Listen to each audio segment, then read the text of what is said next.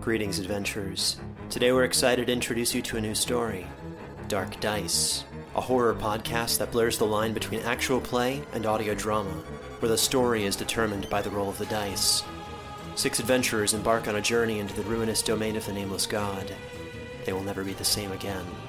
One of the players is not what they seem after a doppelganger, a creature that can assume the form and voice of whatever it kills, infiltrates the team. As the players are picked off and replaced one at a time, can they figure out who the monster is before it's too late? Can you? Here's a quick example of what our show sounds like. The uh, shambler with the jar of liquid inside of him. Soren Arkwright let loose an arrow that cracked the glass, passing through the spine of the creature. The shambler still managed to maintain its forward momentum, but stumbled as it eagerly tried to bite and swipe at Soren, landing near his feet. As Jeff Goldblum has now joined our cast, Dark Dice is available however you listen to podcasts.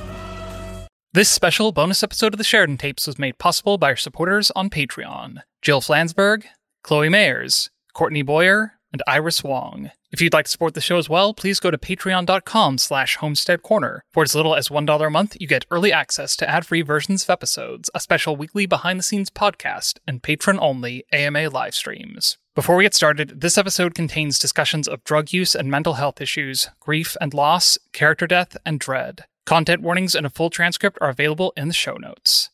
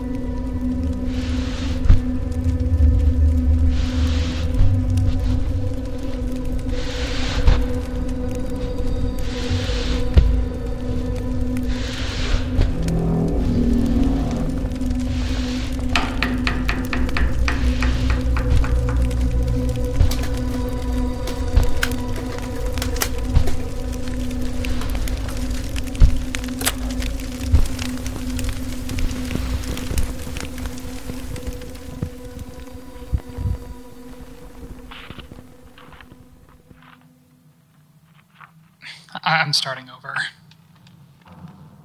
When I first started this investigation seven months ago, I thought it would be just like any other case. I'd catalog evidence, interview witnesses, cross reference testimonies with people who knew the victim, and then I'd close it, one way or another.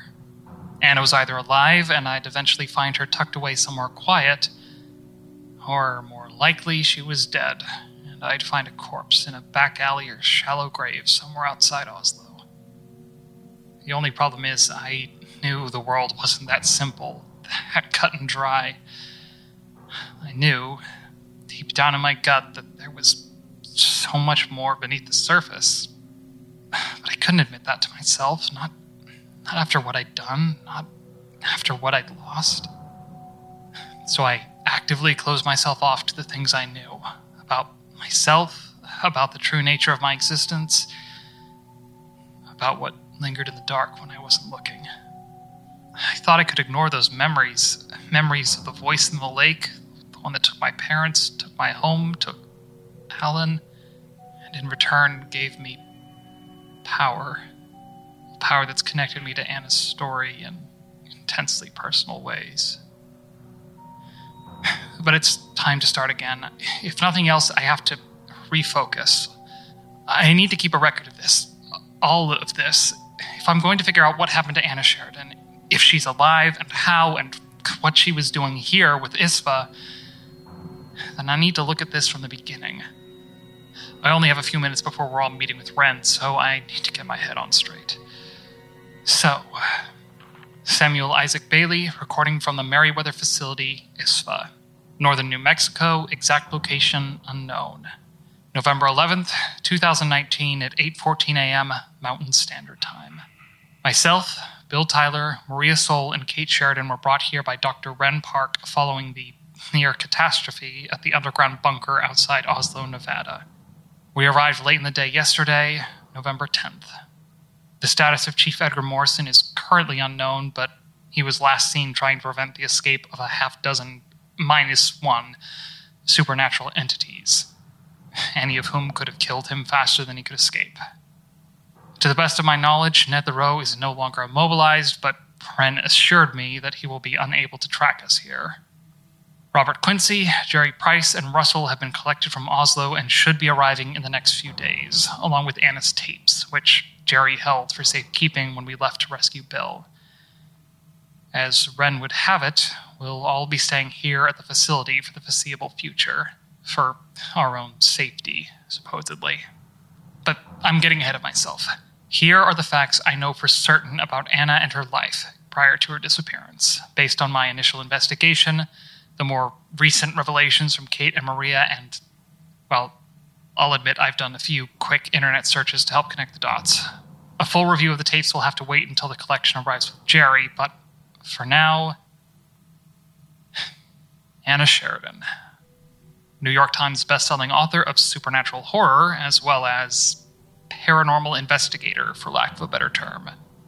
Born to parents Andrew Sheridan, a high school physics teacher and former Department of Defense contractor, and Deborah Sheridan Ney Fielding in Des Moines, Iowa, March 30th, 1983. She was raised by both parents in a small suburban home just outside the city, along with her older sister, Kate. She enjoyed what was, for all intents and purposes, a mostly normal childhood. That is, until sometime after her 10th birthday, when she and her best friend Amy Sterling went to investigate an abandoned well on the grounds of their elementary school. For reasons that are still not entirely clear, Amy began to fade in and out of existence from that point onwards, vanishing from history completely by the end of high school. Despite this, Anna seemed to retain memories of two opposing timelines one with Amy and one without. And with that, we can only assume Anna's fascination with the supernatural became a full on obsession. She dropped out of college in 2001 after a few months of trying to make it work, just after her 18th birthday. It seems that college life, or indeed life within any institution, didn't suit her, so instead, she spent the next few years living out of her van, traveling the country and hunting down stories.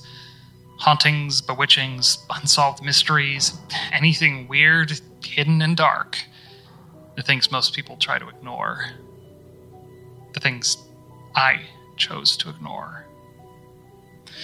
About four years later, her debut novel Anathema was published by Pultis Press, collecting and reprinting a number of short stories from the Anna Sheridan files a successful blog she started just before dropping out. With the help of her agent, Anthony Perdue, the book was a breakaway success, and her life was never the same. Within a year, however, she began to encounter more dangerous specters. The Beechwood Monster, for one, along with whatever lives or lived inside the Mirror House. Immediately after that encounter, or, or days later, the timelines disagree. She was in a highly publicized car accident on I 5, where she collided with a semi truck near the California Oregon border. Thankfully, no one was killed, though Anna's injuries were severe enough to require hospitalization and an extensive recovery period. During this time, she stayed at a friend's home in Lake Isabella, where she would later come to reside when they sold the property in 2015. It was also during this period that she began using audio recordings to draft her novels, as the accident severely reduced the dexterity in her hands. First with a digital recorder, which she lost in 2008 following her first encounter with the Echo, then with a cassette recorder gifted to her by her father. She soon realized that cassettes had a distinct advantage over digital recordings for her work, as the paradoxical nature of most supernatural beings, both dead and alive, impossible and yet persisting, tends to distort or corrupt digital recordings beyond the point of usability. Tapes, however, could weather far more interference, and hence she began using them to record her investigations directly. Have to admit that I tried to make this easier on myself and record using my phone, only to run into that very same issue. Seeing that I'm what I am, I guess that's no surprise. I have to wonder if that's why I had so many technical issues back at OCPD trying to digitize the tapes. anyway, back to Sheridan. It's important to note that after the accident, her life seems to take on a new trajectory. Of course, she'd only been in the public eye as a writer for about a year at that point, but there's a considerable gap between The Endless Sky and the release of her third book. Perhaps due to difficulties with her hands, or perhaps due to personal issues, it takes her four years to submit another manuscript to Poultice Press. During these years, she met Maria Sol, who quickly became her go to editor and media specialist, and later, off and on romantic partner. As they grew closer, they began to take up adventures together, though more often than not, Anna went out alone. They both maintained that their relationship worked best with a healthy dose of independence. Then, from 2008 to 2009, she experienced, in rapid succession, her first encounter with the Echo, her father's death, and a close call with the supernatural forest fire that burned down a cabin in Langlois, Oregon, a fire for which she was subsequently arrested. In spite of all of this, Inferno Within appeared in bookstores within the year. It's easy to see why some people assumed the cabin fire was an ill conceived publicity stunt, but Anna insisted that the fire was an attack from a malevolent force that sought to harm her. Given the recent incidents of unnatural fires in the lives of both myself and Bill, I'm more inclined to believe her than I was at first. From that point on, Anna's work became more regular, and within two years, she released Falling West, a paranormal western that was notably less successful than her previous novels, though it gained a cult following as time went on. In the three years preceding her next release, she met Dr. Ren Park and became friends, at some point, starting to work together on a handful of investigations. That eventually led her to working more closely with ISFA, a period of her life that, I'm told, will be filled in on soon. The years between 2015 and October 31st, 2018 are, I believe, the most relevant to this case, and the ones I know the least about. Anna began having strange, predictive dreams during this time, not only about her father's past, but a future apocalypse ISFA is now trying to prevent. I must also bring up that during this period, Anna was in and out of rehab programs and psychiatric counseling this is fairly common knowledge amongst her readers and a matter of public record following her arrest in Langlois. She was supposedly trying to break a marijuana habit, though to my ears, that sounds off. She never seemed to suffer any adverse side effects or express any distaste for it, and I now know for certain that her mental state was not to blame for her visions of the supernatural. More likely, there was an underlying psychological element that I'm not in a position to speculate on, but it was not to blame for her paranoia. Something else was chasing her all her life, and it may have more to do with Morrison than I realized. On the night of her disappearance, Anna and Maria left the motel they were staying at and drove out into the desert outside Oslo. Anna was in the middle of an investigation that took her to Agate Shore just before it flooded, then to the bunker her father used to work at. She asked Maria to accompany her during the final stages of that investigation. However, despite the apparent gravity of her request, she refused to tell Maria what they were looking for or why she'd asked her to come. One detail that stood out to me from Anna's discussions for dreams, though, is a note she discovered, pinned under her windshield wiper several years before her disappearance. The sins of the father are to be laid upon the children. Morrison is most likely the author, but I intend to follow up that particular breadcrumb as soon as I'm able. Upon arriving at the location we now know all too well as the entrance to the abandoned DoD research facility Morrison was using, the couple began to argue over the fact that Maria was still being kept in the dark. Frustrated and angry, Maria walked off into the desert to get some space. It appears that Anna went down into the bunker without her, as once Maria had walked for about a half mile, she heard a gunshot echoing through the reinforced interior of the bunker. By the time she returned, Anna was gone, and she heard a menacing laugh, the beep of a police radio, and a voice later identified as Edgar Morrison's from within the tunnel. That was more than enough to convince Maria of Anna's fate and the threat to her own life, and a choice that still haunts her to this day. Maria took Anna's van and fled, wiped it clean of any fingerprints or DNA evidence, and abandoned it outside Oslo, where it was found by highway patrol officers several days later. Maria only realized the identity of the man in the bunker a few days ago when she noted the few words she was able to hear. Bill and I confirmed that it could only have been Morrison. We initially assumed he'd killed Anna because of some long running feud with her father and that we'd all been chasing ghosts.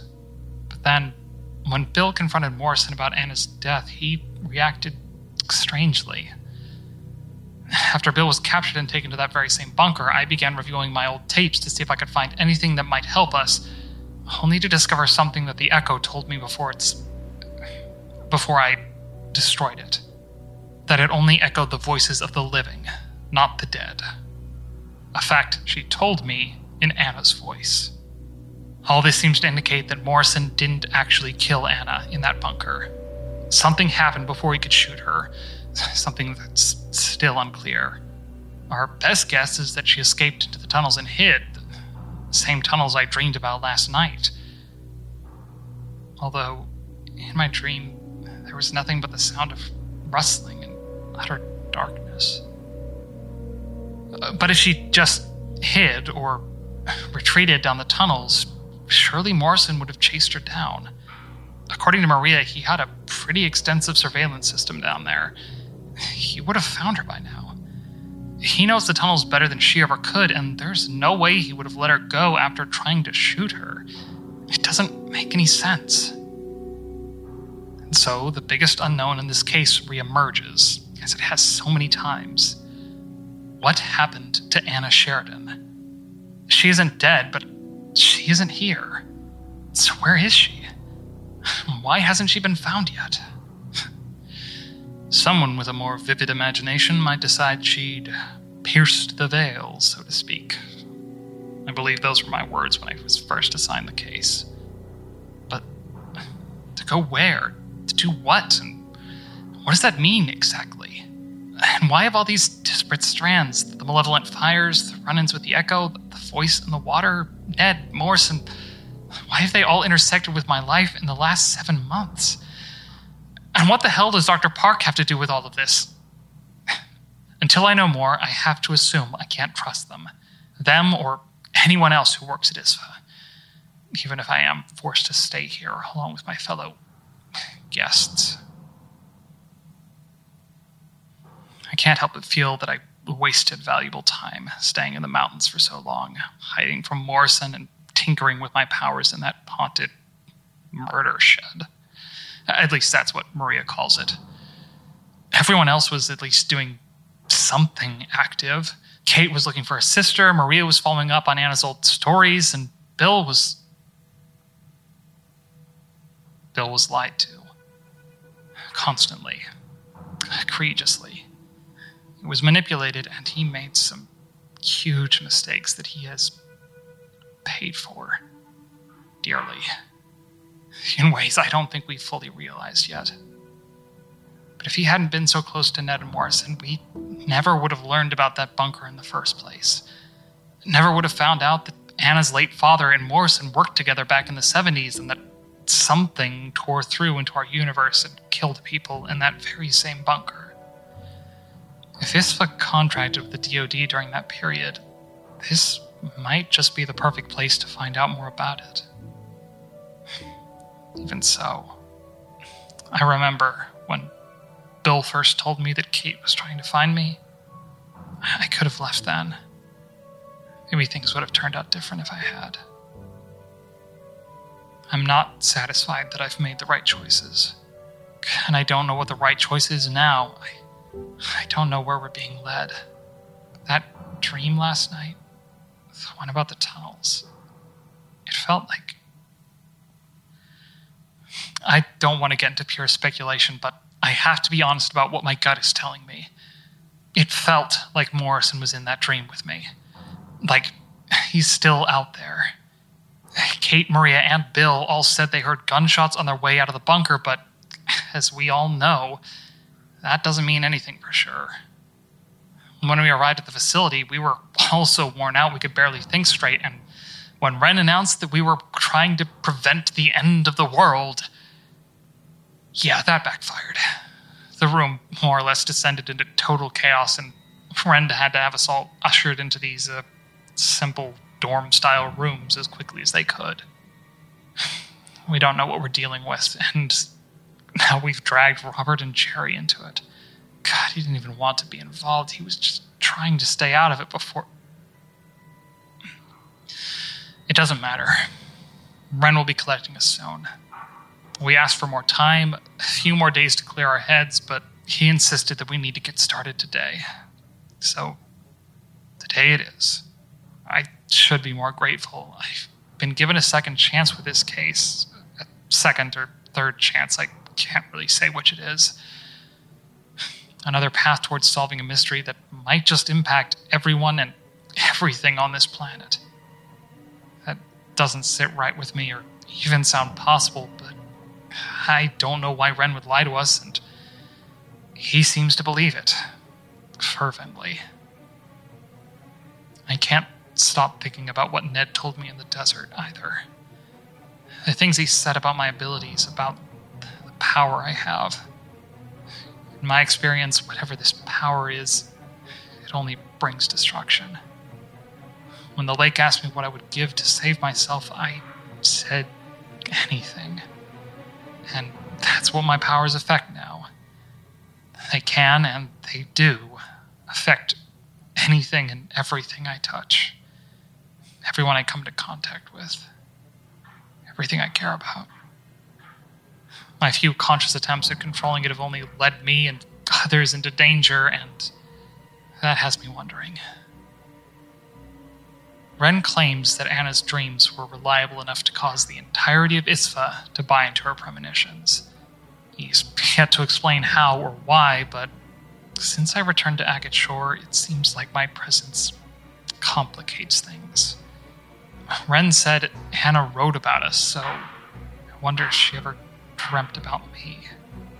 I have to wonder what she saw in my future.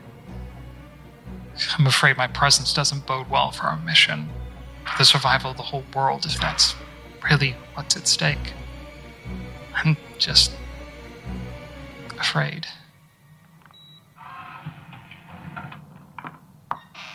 Ren's ready for us.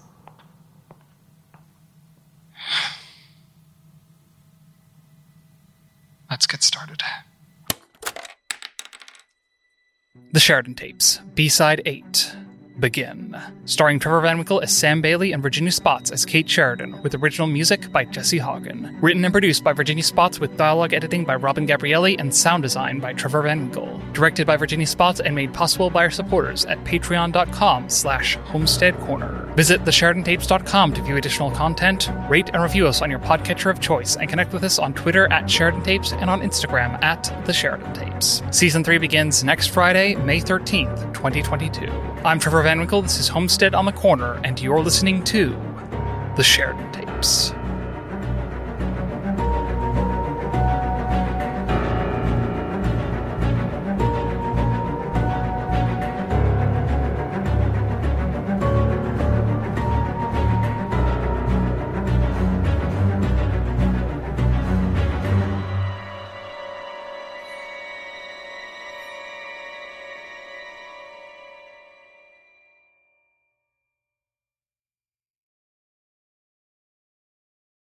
Hey there, this is Justin Bartha. I made a funny new podcast, King of the Egg Cream. It has the greatest cast in the history of podcasts with actors like Lewis Black, I'm torn by my feelings for two women. Bobby Cannavale, You can eat it, or if someone hits you, you can put it on your cut. Melanie Lynskey, I wonder what these marvelous things are that look just like boiled chicken feet. Jason Ritter, I can break things and pick locks and kill people. Michael Stuhlbarg, The whole point is to inspire people that they should make themselves better. Ari Graynor, No, don't whet its appetite. What are you, an idiot? me, Justin Bartha, That's not just any egg cream, that's a Lemke's special. and all narrated by the hilarious Richard Kind. This is the story of Harry Dalowitz and how he rose from nothing to become New York's King of the Egg Cream. So if you like funny true stories, come listen to King of the Egg Cream, available wherever you get your podcasts.